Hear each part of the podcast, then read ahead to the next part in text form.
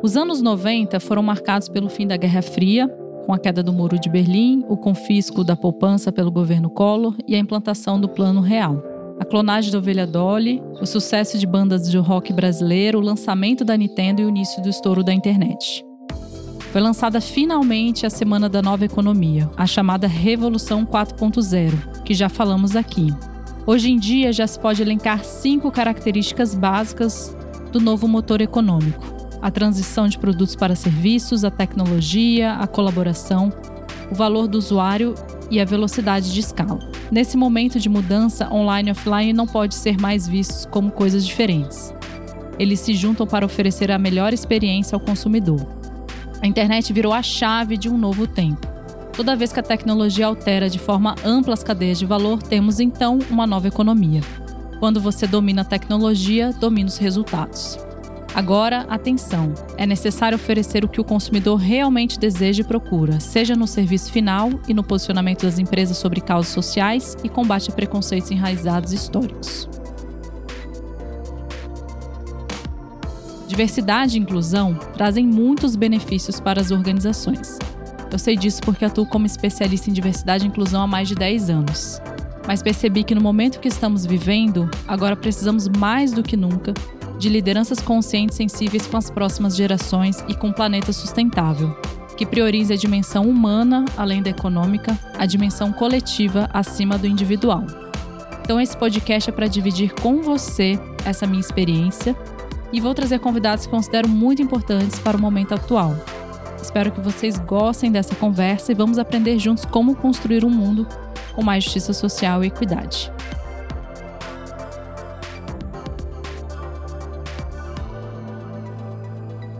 Imaginaria que iríamos nos hospedar em casas de outras pessoas, no lugar de hotéis, ter contas em bancos sem agências, chamar um táxi sem ter que estender a mão em um dia de chuva ou ter uma pizza quentinha na porta de casa com hora marcada. As empresas que criaram esses serviços e produtos estão incorporados no nosso dia a dia. Há 30 anos atrás, eram apenas possíveis apenas no famoso desenho Jetsons.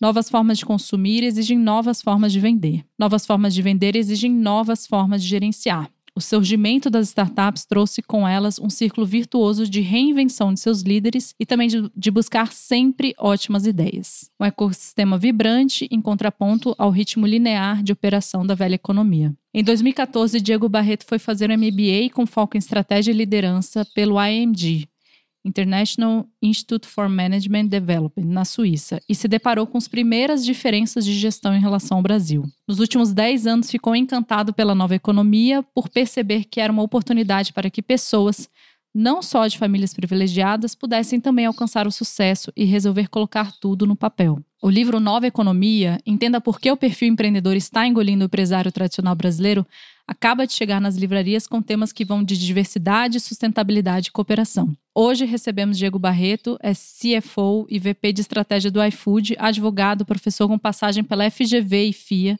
e mentor de mais de 30 startups em diferentes países. Diego, seja bem-vinda aqui a esse cantinho. Espero que a gente possa trocar muito sobre esse tema. Eu sou apaixonada pela internet e pelas possibilidades que podem ser geradas aí em termos também de inclusão. Então, seja muito bem-vindo. É, espero que te, a gente possa ter uma troca bastante rica. Super legal, Karine. Muito obrigado pelo, pelo convite. E estou super animado em poder falar de forma mais específica de alguns temas aqui contigo. Nem sempre essa oportunidade aparece. Muito bom. Show de bola. Bom, então vamos começar falando aqui um pouco sobre o contexto atual, né, que estamos vivendo. É, com a pandemia, as empresas tiveram que se adaptar, é, digamos assim, forçadamente para o home office. Aliás, não é home office, porque foi algo forçado e muitas é, organizações ainda não estão adaptadas, né? E tiveram que abrir também novos canais de venda. Isso quer dizer que elas aderiram à nova economia? Conta mais para mim. Olha, a gente enxergou em tudo que a pandemia trouxe para nós uma série de mudanças que invariavelmente ficaram mais digitais, mais dinâmicas, mais informais, enfim, mais tudo, porque o home office nos obriga a isso. Então, eu tô aqui na minha casa, tô com uma camiseta, não necessariamente com uma camisa, uma gravata, tô, tô estamos usando aqui um, uma plataforma e não necessariamente lá sentado numa sala de, concreto e madeira. Mas o, o interessante aqui é, você passou a fazer isso porque você se tornou isso, porque alguém pôs uma arma na sua cabeça e disse, você tem que fazer assim agora. E quando eu digo colocar arma na sua cabeça, estou falando da pandemia. Então, nova economia, o comportamento da nova economia, as empresas da nova economia, as pessoas da nova economia, está ligado a, a uma questão chamada genuinidade. Você precisa ser assim. Sabe? Você precisa acreditar nisso, você precisa querer isso, você precisa se comportar nesse formato e não ser obrigado. Vou fazer aqui um paralelo com empresas. No, no, durante essa pandemia, inúmeras matérias de jornal pareciam assim: com a pandemia, tal empresa faz uma mudança radical e agora se torna digital. Por causa da pandemia, tal empresa agora assume várias ferramentas digitais que antes não. Cara, o título não deveria ser esse. Karine, o título devia ser Com a pandemia, empresas reconhecem ser dinossauros e mudanças que poderiam ter ocorrido há 10 anos atrás, 15 anos atrás, estão ocorrendo agora porque tem uma arma na sua cabeça. Essa é a forma crítica de olhar para as mudanças que a pandemia nos obrigou a fazer. Nossa, você me lembrou a sua fala. Acho que foram um dos primeiros memes quando estavam na pandemia que falava assim: o que, que você aprendeu a ser na pandemia? Era algo assim, né? O que, que você se transformou? Aí tinha lá CEO, não sei o que lá, aí tinha CTO. Aí as pessoas foram colocando, porque é exatamente isso, né? Do que você está trazendo aqui. queria fazer um paralelo, né? A gente está falando de velha economia, nova economia, e na velha economia a gente pode dizer que muitas vezes os concorrentes eram tratados como inimigos, né? É, você considera hoje que com a nova economia existem novas oportunidades, novas formas de, é, das empresas colaborarem? Como que você enxerga nessa passagem da velha economia para a nova economia o comportamento é, de colaboração entre as empresas? Karine, acho que tem, tem, acho que tem uma resposta no nível teórico é, e que eu acho que é possível e tem uma pesquisa no nível real, de curto prazo. Acho que no nível teórico, é, eu tenho certeza que um movimento de colaboração maior vem por aí. E por quê? Em especial porque o processo de digitalização de uma economia, ela permite pela primeira vez a montagem de ecossistemas. E ecossistemas são partes individuais que sobrevivem, mas que ganham, que se potencializam, em alguns casos até só sobrevivem porque existe essa relação de ecossistema. Tecnologia maior digitalização da economia brasileira, ela permite isso. Então, mais empresas vão descobrir isso, mais empresas farão isso. Isso já vem acontecendo. Mas ainda não é grande. Por que, que não é grande? Aí eu volto para o lado real. Porque a nossa história não fala com isso. Quando você olha para a história brasileira do ponto de vista sociológico, ela não fala com isso. As pessoas se enganam muito por aquele negócio, não, o brasileiro é feliz, o brasileiro não tem nada a ver com isso, com colaboração. O brasileiro é feliz porque ele é feliz, mas o empresário brasileiro não é colaborativo. Né? Ele não entende o valor da colaboração, ele tem que competir, é, é inerente da discussão. Mas ele pode competir numa esfera que tem níveis de colaboração que agregam para todo mundo. É, na prática, eu acho que a gente não vai ver muitas coisas dessa acontecendo no curtíssimo prazo. Mas essa formação da nova economia, ganhando mais espaço e permitindo a criação de ecossistemas, porque o digital facilita muito essa montagem, ela sem dúvida alguma vai permitir isso. Então, vou te dar um exemplo prático. Pense em empresas que têm algum tipo de trabalho educacional, que ela faz isso para retribuir para a comunidade de alguma forma. Tem milhares de empresas do Brasil que provavelmente contribuem de alguma forma assim. O que elas estão fazendo não tem grande impacto. É um trabalho lá na comunidade, sabe? Para meia dúzia de pessoas ali. Agora, quando você pensa na possibilidade de você distribuir o conteúdo digital e ter uma pedagogia que é muito bem feita de forma digital e todas essas empresas abrem mão dos seus projetinhos e trazem os esforços para um lugar central, o resultado dessa soma de esforços é mil vezes maior do que a soma desses individuais. Isso vai acontecer, eu estou seguro disso. Assim, daqui a um ano, dois anos, a gente vai repetir esse podcast e a gente vai falar, puta, olha que legal esse exemplo, olha mais esse exemplo. Por quê? que a tecnologia favorece isso. Eu acho tão importante isso que você fala, de, me vem duas coisas a caber, é, na mente, assim. A primeira, tem um cara que eu gosto muito, que é o Simon Sinek, ele escreveu um livro chamado Jogo Infinito. E ele fala, a partir do momento em que a gente se fala, ah, a gente é, eu sou a maior empresa, você já está pensando no modelo finito. Porque no modelo infinito, a gente não sabe quem são esses, concorrentes, né? Ele, ele fala muito sobre isso. É, a gente sair dessa lógica de escassez, que é um pouco do que você fala dessa mentalidade, talvez é, empreendedora que a gente tenha, para uma mentalidade de abundância.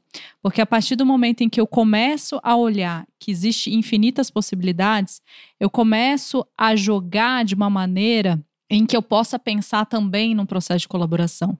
Porque o fim é o resultado final. Não necessariamente o resultado, claro, o resultado financeiro, toda empresa nasce também para ter lucro, mas o resultado final é o impacto. Então, se eu olho para o impacto e não necessariamente para o resultado apenas financeiro, com certeza a sociedade vai ganhar, a empresa vai ganhar, colaboradores vão ganhar. Então, acho que tem, talvez tenha um pouco a ver com isso do que você está trazendo. Faz sentido? Total sentido. O que você está falando, o que eu estou falando, o que o Simon Sinek está falando, nada é mais do que a lógica da natureza. Então, a, natureza, ela não parte do seguinte pressuposto: olha, essa árvore dominará o mundo, ou este animal dominará o mundo. Existe uma visão clara de que a retroalimentação faz parte, porque existe uma necessidade de energia. Estou falando aqui de natureza, né? Precisa de energia. Então, portanto, você precisa ter um, um ciclo que funciona assim. Mas ele é um ciclo. Ele é um ciclo que começa e nunca termina. E, e as empresas não têm essa visão sistêmica ainda. Mas essa visão sistêmica, ela está chegando. E, e, e, ainda que não seja de forma super orgânica, mas ela está chegando porque existe uma pressão. Seja porque existe uma discussão sobre esgotamento de recursos, seja por outras questões, que força as empresas a pensarem dessa forma. É o exemplo que eu te falei da educação. Ah, olha que interessante, está todo mundo dizendo assim, poxa, a tecnologia está surgindo no Brasil, que legal. Várias empresas estão gerando valor, que bacana, gerando oportunidade. Aí todo mundo olha e fala assim, eita, mas não tem mão de obra suficiente para a tecnologia. Veja, então tem um problema aqui do ciclo. O ciclo não, não continua. E aí é onde eu volto para a questão da colaboração. Os gestores começam a olhar e falar, peraí, eu posso formar 5 mil pessoas, a Karine mais 5, não sei quem mais 5. Mas se a gente juntar e exponenciar a otimização dos recursos, pô, a gente Todo junto pode ganha, fazer 200 né? mil. Aí, aí vamos competir pelo talento. Aí eu quero ter a melhor empresa do mundo para atrair um talento para cá. Mas a formação dele para manter o ciclo, não precisa competir, porque ela é importante para o ciclo. E acho que é o conceito que você traz é também um conceito de interdependência, né? Que eu acho que é mais do que nunca hoje a gente está vivendo esse contexto desafiador de pandemia e e o quanto que o impacto da minha ação, a gente sabe que existe uma responsabilidade da minha ação no outro. E se a gente olha que tudo está conectado, a gente começa a ter uma visão mais sistêmica, é, muda a nossa mentalidade em tudo, né? Inclusive nos negócios.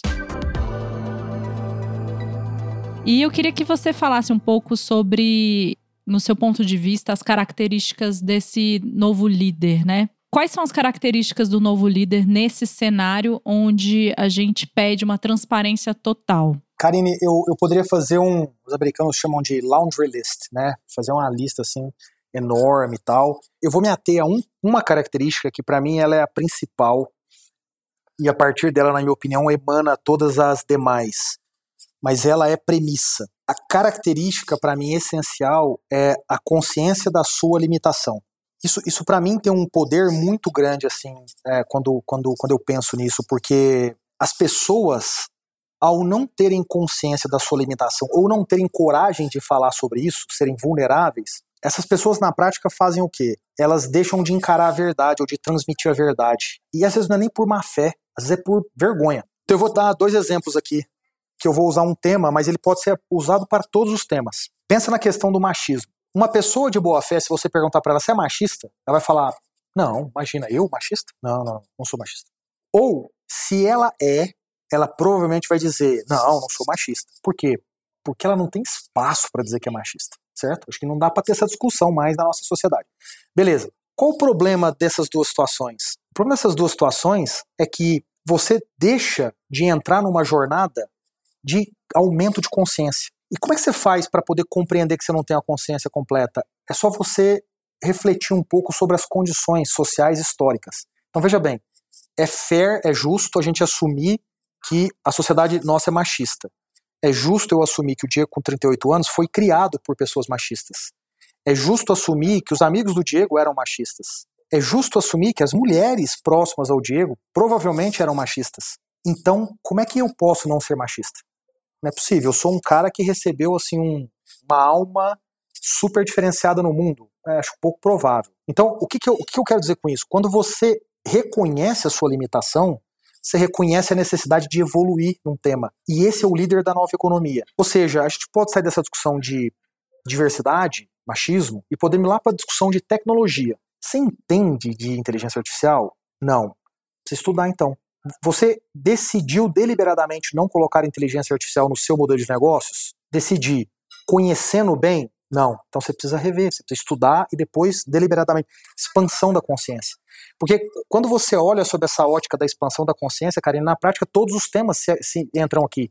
Desde um tema que envolve algo que é ultra soft, como questões comportamentais, até ultra hard, como questões técnicas. O ponto no final é, quanto mais você sobe essa consciência, maior a tua capacidade de ir tomando decisões melhores. Então quando alguém fala assim, ah não, porque eu sou uma pessoa, eu sou consciente do ponto de vista de sustentabilidade.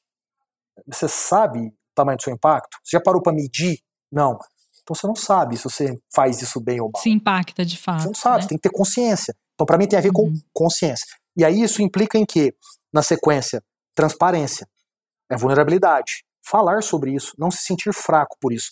É esse espectro, para mim, que define o líder da nova economia. Eu acho que você tocou num ponto que eu acho muito chave, que você falou consciência, eu trago autodesenvolvimento, porque é como você trouxe. Você trouxe o machismo, mas a gente pode extrapolar isso para o racismo e para né, os diversos preconceitos que a gente tem. A gente está aprendendo, né? Aprendendo vai errar, vai errar e vai aprender de novo e vai reaprender e vai aprender novamente. Então, eu acho que a gente ainda opera a nossa mentalidade de maneira do comando e controle. A gente opera ainda na, na, no mindset de uma revolução industrial, onde a liderança ela toma todas as decisões. A liderança sabe de tudo, tem conhecimento de tudo. Colaboradores passivos. E essa mentalidade onde sabe-se de tudo, tem conhecimento de tudo, não pode errar, não pode falar algo que é errado, né, da sua fala que me, que me, me traz essa reflexão, é onde há a limitação. Porque eu posso muito bem falar, eu não sei, posso aprender com você. Isso me fez me lembrar é, no momento que eu estava. Eu, eu sou empreendedora também, estou já na minha terceira empresa, que é a NIWA, que é uma consultoria de diversidade e inclusão. No início da pandemia, eu ainda estava né, na minha outra empresa, tinha algumas pessoas comigo colaborando. E eu lembro que todos os meus os treinamentos, tudo era offline. E eu pensei assim, cara, e agora? Fudeu. Aqui a gente pode falar palavrão, tá? Eu falei, já era. Nossa, tô cagada que, que a gente vai fazer? Começamos a migrar tudo para o online. E as pessoas, né, que estavam trabalhando com a gente, falaram: e aí, o que, que vai acontecer? Todo mundo com medo de ser demitido e tal. E eu falei assim: gente, eu não sei a resposta. Conto com vocês para nos apoiar. Espero que vocês também nos ajudem para identificar soluções de como que a gente pode migrar, sair disso. Mas pode ter certeza que vocês serão as últimas pessoas que a gente vai cortar. E eu acho que isso foi tão sincero, sabe? Porque eu não tinha as respostas. Eu não sei como é que daqui a três meses, quatro meses, agora a gente ainda está na segunda onda da pandemia. Então, acho que isso que você fala sobre vulnerabilidade, é, para mim, é a chave da mudança. E a vulnerabilidade parte do pressuposto que eu não sei tudo e que eu estou aqui para aprender. E que tá tudo bem eu não ser tudo e que tá tudo bem eu pedir ajuda das pessoas que estão comigo. Né? E, e, pelo contrário, essas pessoas ainda vão se sentir incluídas e mais conectadas com essa liderança e não o oposto. Então, acho que tem essa mudança de mindset nossa, de que eu acho que vem do que você fala, que é esse mindset empreendedor que a gente tem que mudar. E que, obviamente, também passa por essas competências que a gente está falando aqui. É, faz sentido, Diego? Eu viajo aqui, né? Você não, vai não, falando não, aqui. Não, eu... imagina. Se viajar, eu te aviso. Mas dificilmente acho que eu vou. Talvez eu vá te dizer, vai, continua indo. Eu, eu concordo totalmente, Karine. Eu, eu olho muito para minha jornada, né? Nessa discussão. A minha jornada é de uma pessoa que, até um certo tempo na carreira, tinha uma pressão em ser o Superman. Sabe? Eu não erro, eu sou bom, eu viro noite e consigo fazer tudo eu, cara, corro maratona, eu não sei o que, eu nananã, falo outra língua, aí não sei onde. E, e essa visão do super-homem é uma visão maluca, né? Ela, ela te coloca né, numa linha muito tênue que eu imagino que algumas pessoas cruzem, é, e aí entra a discussão da ética, da mentira, do excesso de risco, sabe? Por quê? Porque a pessoa, ela fala, poxa, não vai dar para falar aqui não, e aí o cara vai lá e rouba, né? E, e mente, e, enfim. Então é extremamente perigoso isso. Só que na sociedade, Karine, a gente não tem essa cultura de conversar sobre isso. Não, não temos espaço para isso. Assim, as famílias, a família que me educou é uma família maravilhosa. Meus pais, minhas irmãs, meus tios, minhas tias, todo mundo. Tipo, uma família bacana, saudável, equilibrada, entendida no sentido de, de, de sabe, de consumir conteúdo, mas não tinha espaço para isso. Ou seja, eu estou dizendo é, eu tive o privilégio de estar num espaço extremamente estruturado e não tive acesso a essa discussão. Então, eu vejo de novo nessa discussão da nova economia a chance de fazer isso. Por quê? Olha que curioso isso, olha como isso fala diretamente com a nova economia. A nova economia ela fala sobre a capacidade do indivíduo, a partir de uma série de atributos comportamentais, como alguns que a gente falou aqui, e através da tecnologia, conseguir fazer coisas que ela não conseguia 10, 15 anos atrás. Então eu vou te dar um exemplo. Você, Karine, se quisesse levar esse seu conteúdo há 15 anos atrás, você não ia conseguir. Você ia ter que começar uma carreira na Globo, ou na Band, ou na Editora Abril, ou em qualquer outro lugar. Ia ficar 10 anos trabalhando muito para um dia, talvez, você ter o espaço para poder ter o, o seu microfone. E aí, a gente não conseguia ter essa discussão que nós estamos tendo aqui agora. Por quê? Porque talvez essa discussão não seja discussão para vender o melhor espaço de publicidade para a editora Abril, para Globo, para Band, qualquer coisa. Olha o que a nova economia faz. Ela permite pessoas como você, que tem um conteúdo, que tem uma ótima capacidade de comunicação, falar: vem aqui ensinar. E por isso a gente está podendo ter uma discussão dessa. Então, assim, antes eu não tinha o espaço na família, porque não era um tema da sociedade, de, de forma geral, e eu não tinha canais de comunicação que me permitiam ter acesso a essa discussão, a esse conteúdo. Agora, olha o que a gente está falando. Você está me influenciando nesse tema, o que me permite ser um pai que cria esse ambiente aqui para os meus filhos junto com a minha esposa. Maravilhoso, né? A próxima geração, ela vai vir um pouco mais preparada para isso, e aí ela vai preparar um pouco mais a próxima, e talvez daqui três gerações a gente tenha superado essa, essa parte desses tabus. Nossa, maravilhoso. E o que você falou, é, você começou falando um pouco, falando sobre vulnerabilidade, né? Sobre essa discussão de, de dizer não sei. É, o patriarcado, a repressão vai muito na sexualidade das mulheres e do homem as emoções, né? Então, o quanto que isso é desafiador para os homens falar também o que está sentindo. Eu vou dar um exemplo em casa mesmo. É, meu companheiro tem amigos, né, que trabalham fora, nos Estados Unidos. E eu, eu gosto de, de brincar, né? De zoar, assim, porque eu falei, ei, como é que ele tá? Acabou de se mudar para lá, tá numa nova empresa. Tá bem. Eu falei assim, tá, não, mas me fala como que ele tá se sentindo, né? Putz, uma mudança assim radical, tá, tá no meio de uma pandemia e tal. A gente não falou sobre isso. A gente falou sobre questões mais técnicas, sobre do trabalho. Então, quanto que isso é realmente desafiador? Acessar as emoções, falar que não sabe, que tá tudo bem. Então, acho que ainda tem uma camada de um machismo muito grande que precisa ser quebrada para a gente conseguir é, usufruir mais dessa nova economia de uma maneira mais. É, acredito que em sua plenitude mesmo, sabe?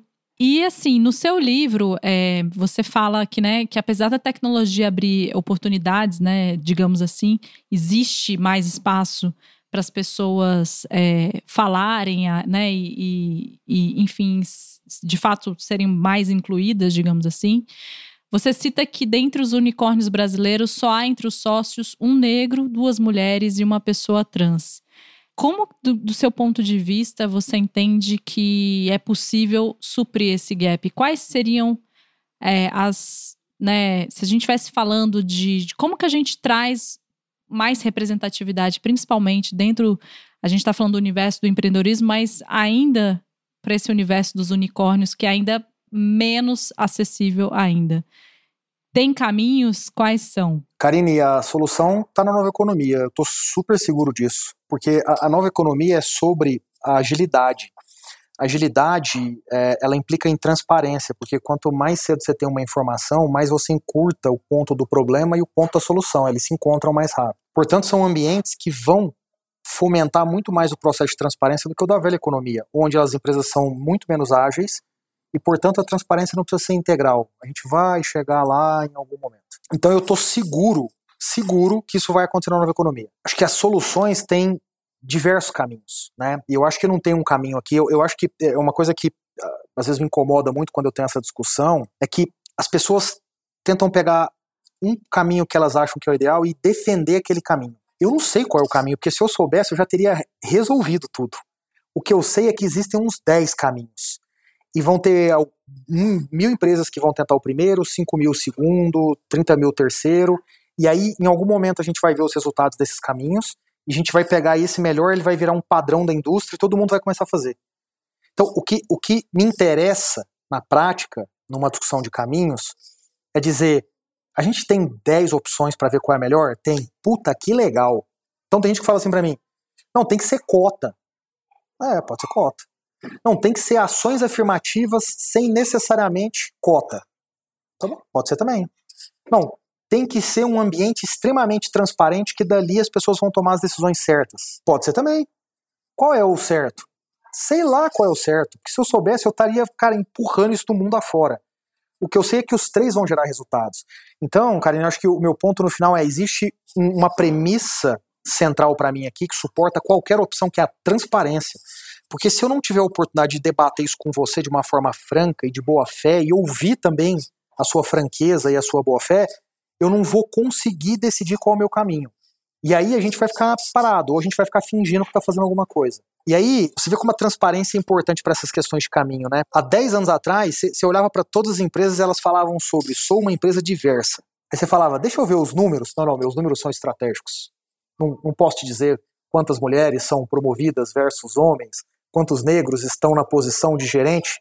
Ninguém dava informação. Você, cara, assim, com todo respeito, você é diverso escambau. Você só pode ser alguma coisa se, se essa coisa puder ser oferida. A Karine é uma pessoa educada. Deixa eu olhar para a Karine, deixa eu ver se ela respeita as pessoas, deixa eu ver se ela buzina em cima dos outros no trânsito, deixa eu ver se ela é educada quando o entregador chega com a comida dela. É assim que eu faço a, a é assim que eu ofiro se a Karine é educada ou não. Eu observo. Então, você vê como a transparência é importante? Hoje, o que, que tá, o que, que como é que o mercado já vem pressionando as empresas, né? O mercado vem dizendo, ó, oh, é, deixa eu ver os números aí, publica aí, Vamos ver. Porque aí você publica um ano no outro, no outro, no outro, e aí você vê se as coisas estão melhorando. Se estiver melhorando, esse caminho é bom. Se não estiver melhorando tão bem quanto as outras, esse caminho não é bom. Então, é, é, é assim que eu enxergo todo esse, esse, esse, esse processo de evolução nessas questões que você trouxe. Isso que você trouxe também, Diego, me, me faz me lembrar. A gente fez um episódio aqui chamado Preço da Vulnerabilidade. Eu adoro Brené Brown, sou fã, então a gente. Você começou trazendo isso, eu, eu vou fechar e já entrar na próxima pergunta. Eu estudo muito comunicação não violenta e na comunicação não violenta não tem nada a ver com questão de passividade. Muitas pessoas falam, ah, isso é comunicação passiva. Não. Na comunicação não violenta, eles trazem a diferença entre necessidade e estratégia. Então, do que você me traz, eu entendo. Existe uma necessidade de diversidade, de representatividade, uma necessidade de ter números, uma necessidade de ter transparência. Só que a gente tende a operar muitas vezes com estratégias únicas. Eu vou dar um exemplo muito simples aqui. É, imagina que você trabalhou o dia inteiro, tá exausto, exausto, exausto. Aí chega de noite, a pessoa que você se relaciona afetivamente. Fala assim: ah, eu queria assistir TV com você e tal, pô, queria trocar. E você não quer trocar. Você só quer descansar. E aí a pessoa fica muito chateada porque ela queria trocar com você, mas ela tá operando na estratégia única, porque se ela ela ela poderia, bom, qual é a necessidade dela? Talvez de apoio, de conexão. Talvez eu possa ter essa necessidade de apoio, de conexão com outras pessoas. E aí eu tô operando em outras estratégias. Então, eu acho que isso tem muito a ver com mentalidade fixa, que muitas vezes a gente tem. E muitas vezes tem uma, famo uma famosa frase que é: aquilo, né, onde fez você estar tá hoje não é necessariamente aquilo que vai fazer com que você esteja dando seus próximos passos. E eu acho que é muito isso. A gente se agarra a uma mentalidade e opera nessa mentalidade até o fim. E a gente esquece que a gente precisa pensar em outras estratégias, em outros recursos para a gente conseguir é, avançar. E muitas vezes a gente não tem consciência que a gente está operando nessa estratégia única. A, a, analogia que eu faço é muito essa, sim. E aí, por isso que eu acho que é, a gente precisa realmente estar tá desenvolvendo novas competências para conseguir é, ampliar essa consciência, que é o que você trouxe como a principal competência de uma liderança, né? Vamos falar de iFood agora? A gente falou sobre nova economia e, muitas coisas. Eu queria ouvir um pouquinho de você é, sobre como que vocês estão hoje em relação à política de diversidade, inclusão. É, e como, qual que é a sua visão sobre esse tema dentro das empresas? Olha, a gente tem feito passos concretos, fortes, racionais, transparentes, mas ao mesmo tempo, Karine, é, ele tem uma característica que desagrada a maioria das pessoas, mas eu adoro falar sobre ela. Ele tem foco. Nós temos aqui uma filosofia dentro do iFood como modelo de gestão de que quem tenta fazer 10 coisas acaba tendo 10 resultados pequenininhos. Mas quem tenta fazer uma ou duas consegue pegar todos os esforços, os recursos e canalizar para isso e aí sim fazer um negócio muito grande. Então, o iFood vem fazendo um trabalho em tudo que envolve diversidade e inclusão, mas eu já adianto, ele não fala com todos os grupos minorizados, porque se eu tentar resolver tudo isso nos próximos dois, três anos, eu não vou resolver nenhum. Então a gente tem focado com muita força a questão da mulher, a questão do negro e a questão da orientação sexual. Então, esses são os três grandes focos que a gente tem. O que, que a gente fez aqui? Primeiro, a gente vem num processo de geração de conhecimento. Assim, e aí eu já começo a responder a sua segunda pergunta. Quando você chega numa empresa e fala, vamos resolver um negócio de diversidade, cara, você está pedindo para eu mentir para você. Sabe por quê? Porque ninguém vai mudar a consciência de um dia para outro. Consciência é sobre jornada. Karine, se eu quiser te convencer de alguma coisa, não é te fazendo uma ligação vou ter que ir aí, bater um papo, explicar e falar, você vai pensar, a gente vai voltar a se falar daqui dois meses, e vai e vem. Eu não acredito nessa história. Nós aqui dentro não acreditamos nessa história. As pessoas precisam ganhar consciência, e consciência você ganha com o tempo. Ninguém nasceu bom no que é hoje lá atrás. Você foi aprendendo, você foi vendo coisas que te chocam, que te incomoda. Você foi aprendendo com um grande amigo, você viu um grande livro que te levou para um segundo, que te levou para um papo. Então a gente vem fazendo há dois anos esse processo de ganho de consciência. Esse é o primeiro ponto. Segundo, a gente institucionalizou isso como algo oficial da empresa. O que significa? Significa que ele é comunicado constantemente pela empresa. E aí eu volto para a questão do foco. Quando você comunica pouca coisa, você permite as pessoas entenderem mais. Quando você comunica 10 coisas, as pessoas se confundem. É normal, é do ser humano isso. Três, a gente estabeleceu metas de médio prazo. Então, em três anos, eu quero esses resultados aqui e os resultados são transparentes para toda a empresa. Portanto, eu, como gestor do iFood, eu sou cobrado pelas pessoas quando a gente não evolui. Ela fala, Diego, e aí? E aí, velho? Porra, um ano atrás era assim, e aí? Então, olha a beleza da transparência. Então, a transparência obriga eu ouvir a realidade dos fatos, ou das percepções, às vezes não necessariamente dos fatos, e isso deveria me mover. Caso contrário, eu não sou um bom gestor para essa empresa. Então, a gente, por exemplo, no caso das mulheres, a gente tem lá uma banda que diz os cargos de liderança precisam ter 50% de mulheres. E não é 50, pode ser 45, pode ser 55, tem que flutuar nessa banda. E para o negro é a mesma coisa. A gente está trazendo a discussão para o negro para ter uma representatividade de 35%, o que é. Eu não conheço nenhuma empresa que tenha se comprometido com um número tão alto. Se tiver, ótimo, tá? Eu, eu, quero, eu quero estar errado, não faço questão de estar certo aqui não. E aí, o, o, o que, que é o legal de você trabalhar com muito foco e uma visão de dois, três anos? É que você tem tempo de fazer coisas estruturadas e não coisinha para inglês ver. Eu não quero contratar 50 mulheres a mais ou 50 negros a mais. Eu quero contratar e ou formar os 50, as 50 mulheres, os 50 negros, os números não são esses, tá, pessoal? Isso aqui é um número fictício. É muito mais do que isso.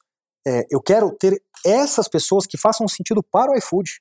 Eu não quero ter essas pessoas, eu quero ter essas pessoas. Por quê? Porque a engrenagem gira. Quem faz as coisas de forma despropositada, sem estrutura, sem tempo, sem jornada, ela trava a engrenagem.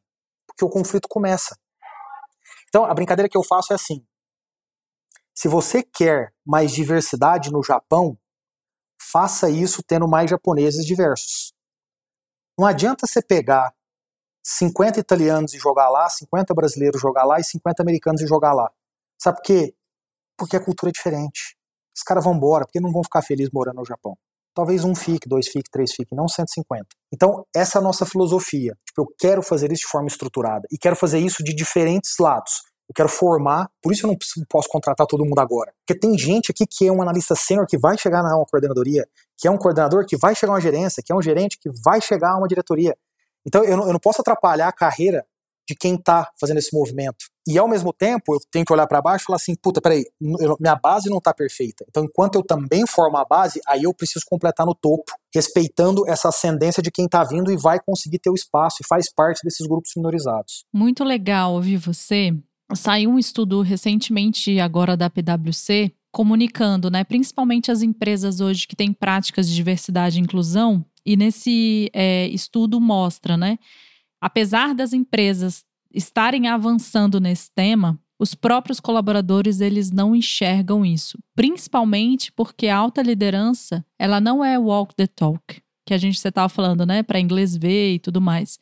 É, então existe um descompasso entre aquilo que é comunicado pela empresa e aquilo que também é percebido pelas pessoas em relação ao engajamento da alta liderança nesse tema.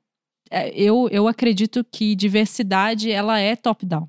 É, é top-down, porque se a gente não tiver alta liderança realmente comprometida, engajada e acreditar nisso, né, que, que isso, que isso deve estar como um drive estratégico dentro da organização, isso não vai avançar dessa maneira estruturada como você trouxe. E você falou sobre é, os 35%, eu fiquei com isso na cabeça.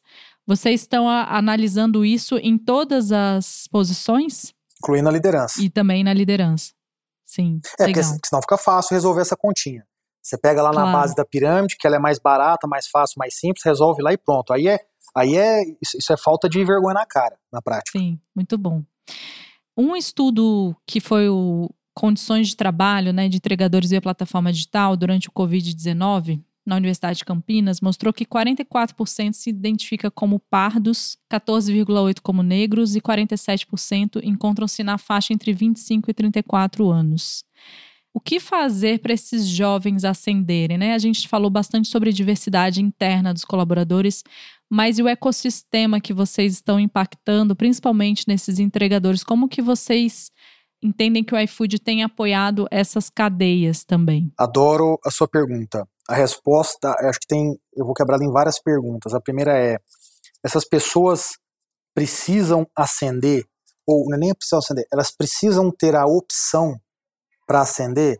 A resposta é sim. A segunda pergunta é: o que, que você tem feito? Pouco. Por quê? Porque eu não sei ainda direito. E a gente já tentou 20 coisas, 30 coisas, 40 coisas, 50 coisas. Mas é que se eu soubesse essa fórmula, na verdade eu resolveria um problema do mundo, né? Então ela, ela, é difícil mesmo. Então, nesse exato momento, Karine, essa é uma das grandes discussões que a gente tem aqui dentro. E essa discussão, ela passa, nesse exato momento, por um novo projeto que a gente está agora testando, que é a gente estabelecer uma parceria com uh, um, um projeto chamado Aprendizap, não sei se você conhece. E com esse projeto, a gente quer educar nos próximos dois anos, um ano, perdão, nos próximos 12 meses, 200 mil pessoas, nos próximos cinco anos, 5 milhões de pessoas. Todas pessoas do ecossistema do entregador. E a gente quer educar ela de três formas. Primeiro, educar os professores das escolas públicas do Brasil, levar um currículo que não está chegando lá, que é o currículo STEAM, né, que o americano chama, das ciências exatas, da matemática, da, da, da, da engenharia, da, da, programação, da tecnologia.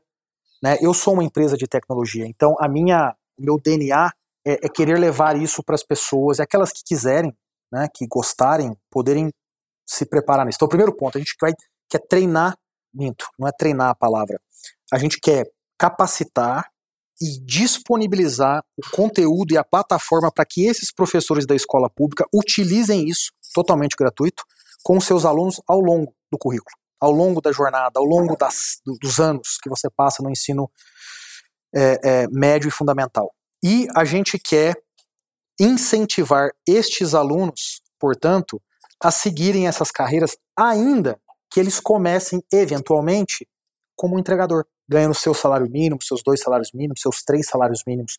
Em média, o entregador do iFood, que, que, que fica na plataforma seis horas por dia, cinco, seis dias por semana, ele faz quase dois salários mínimos. Então, eu fico feliz em dizer que eu gero renda nesse patamar. Eu, eu gostaria de gerar muito mais. mas fico feliz já com isso aqui. Mas eu vou criar essas opções por meio da educação, preparando a escola pública, porque é lá que essas pessoas estão, e preparando o próprio aluno. Aí é uma decisão dele depois. Aí a decisão já não é mais minha. É um protagonismo é dele. Nossa, muito legal essa, essa discussão, porque é, é, é de fato falar sobre inclusão. E assim, quando a gente está falando de diversidade, a gente precisa ter essa consciência. A gente estava falando sobre interdependência. Somos um ecossistema.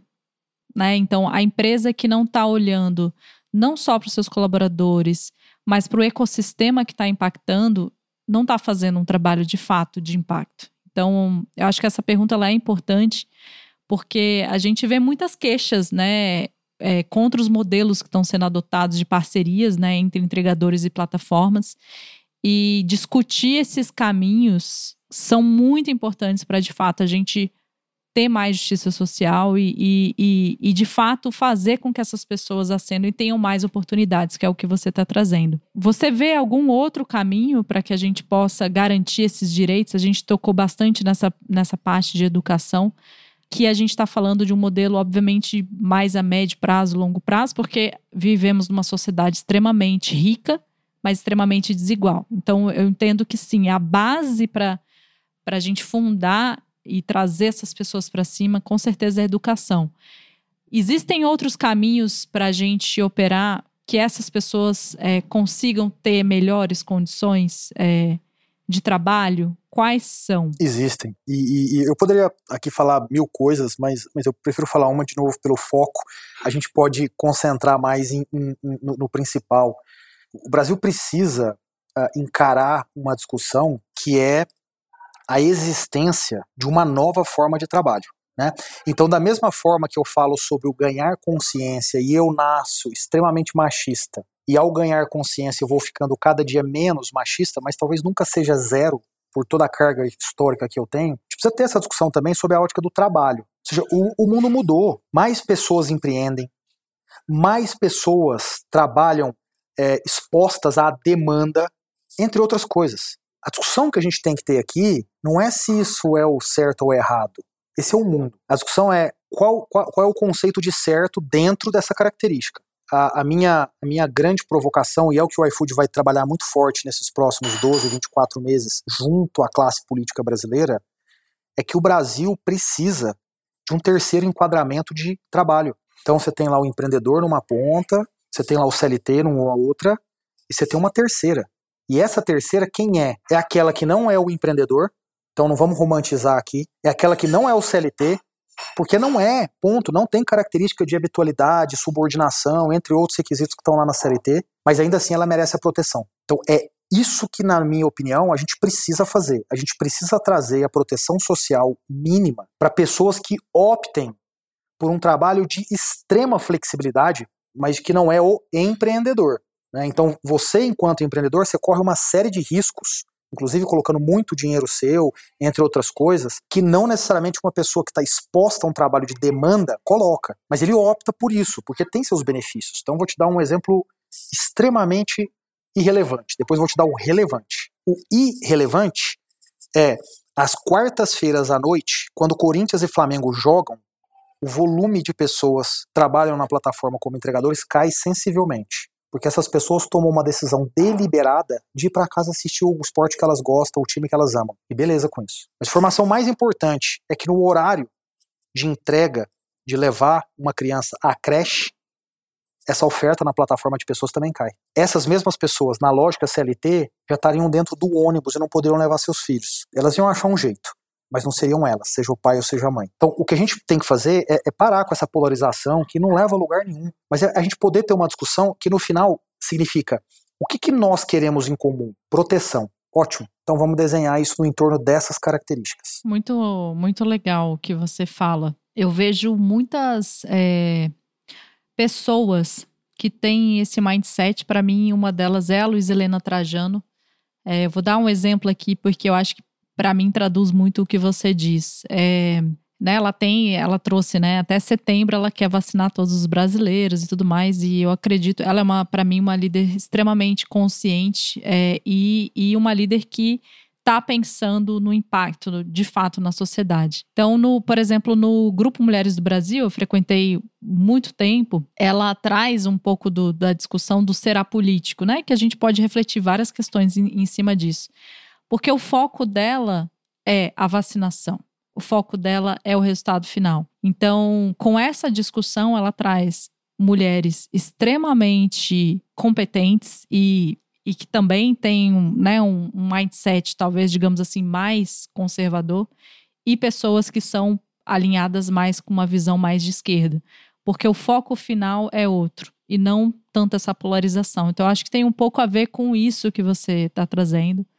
E é isso, eu acho que a gente vive esse país extremamente polarizado, a gente não escuta mais, a gente vive nessas bolhas e a gente sabe que a gente não vai conseguir avançar se a gente não conseguir estourar essas bolhas e não conseguir ouvir as pessoas, né? E aí a gente está chegando já no final. Ficaria aqui mais uma hora facilmente trocando com você. E queria que você pudesse contar um pouco, desse uma mensagem final aqui para os nossos ouvintes, um recado que você queira dar, ou que você queira falar ainda que você não falou, e agradecer enormemente seu tempo, sua disponibilidade de, de poder trocar um assunto que para mim é essencial nos dias de hoje. Né? A gente trocou em vários temas muito importantes e também saber um pouco como que o iFood está é, se posicionando nesse tema. Karine, é, primeiro, primeiro obrigado pelo convite, super legal. É, como é bom falar sobre esse tema de forma mais específica, profunda, né? E, e em especial num, num, ambiente em que as pessoas podem discutir, sabe? Não tem, ah, ó, eu vou falar desse jeito, tem que falar assim, Tipo, esse, esse não é o teu ambiente, porque teu ambiente é solto, isso, isso é muito bom. Eu acho que a mensagem final que eu daria é: o, o inglês tem uma palavra que a tradução para o português ela, ela, não ressoa como no inglês, que é compromise. Né? Em português é o compromisso. Só que o compromisso nosso, ele, a gente não ouve da forma como o americano ouve. O americano ouve o compromise literalmente como encontrar esse meio do caminho. É claro que compromisso quer dizer isso, mas quando a gente fala compromisso, a gente não faz muito esse raciocínio, a gente não usa tanto essa palavra para ter debates. O brasileiro precisa aprender mais a fazer compromise, fazer o compromisso, sabe? E o compromisso não é o shaking hands, não é, não é, não é combinar alguma coisa. O, o compromisso é você chegar num ponto em que as duas pessoas estão falando a mesma coisa ou buscando a mesma coisa. E a partir dali, a gente pode discordar do como. E isso é bom. É, é isso que tecnologia diz, né? É isso que a nova economia diz. Pode ter 10 comos, vamos descobrir qual é o melhor. Mas a gente pode chegar no compromisso, sabe? É, é, é tão fácil, assim, a gente olhar um para o outro e, e, falar, cara, na prática o que você está querendo resolver é isso, né? É, é, eu também. Então, beleza. A gente, olha, a gente começa concordando. É, é tão fácil quando a gente estabelece essas bases, né? Então, acho que assim, a mensagem que eu, que eu deixaria é: vamos, vamos ter um pouco mais de paciência com o outro, sabe? É tão bom a gente poder sai de uma conversa para refletir, isso mostra o quanto você tem para crescer. Quando você sai de uma conversa convicto de que você falou e convenceu, é você está tá mais ou menos assumindo, nesse ponto eu estou no ápice, do ápice para cima não tem mais nada, você está no ápice. Então acho que eu deixaria essa mensagem final, porque se a gente conseguir ajustar um pouquinho isso, e a nova economia continuar crescendo e abrindo espaço para garotos e garotas aí por esse país, a gente pode começar a sonhar em ter um país, o Brasil, o país do futuro, como o Brasil, um país do presente. Eu sei que não é agora, tá? Eu não estou sendo aqui utópico, mas a gente pode começar a sonhar com isso. Eu gosto da palavra utopia pragmática, que é a gente sonhar, sim, somos sonhadores, mas pensar esse sonho com os, nos arranjos que a gente tem hoje para possibilitar que ele seja de fato efetivo. Talvez não agora como a gente gostaria, mas talvez no futuro ou médio prazo, né? Então isso tem que ser feito cavado hoje. Então queria agradecer a sua participação. Foi muito legal trocar aqui com você. E então é isso, eu acredito na soma de inteligências para abrir espaço de troca, evolução, criando colaboração e diálogo. E você que valoriza a diversidade, que está aqui curtindo esse podcast, tem alguma sugestão? Manda para mim no Insta, @somosniwa. Pode mandar lá um direct message ou se você preferir, pode ser por e-mail também, contato somosniwa.com.br. A gente também está no LinkedIn. Até o próximo episódio, toda quinta, na sua plataforma preferida. Uma produção, voz e conteúdo.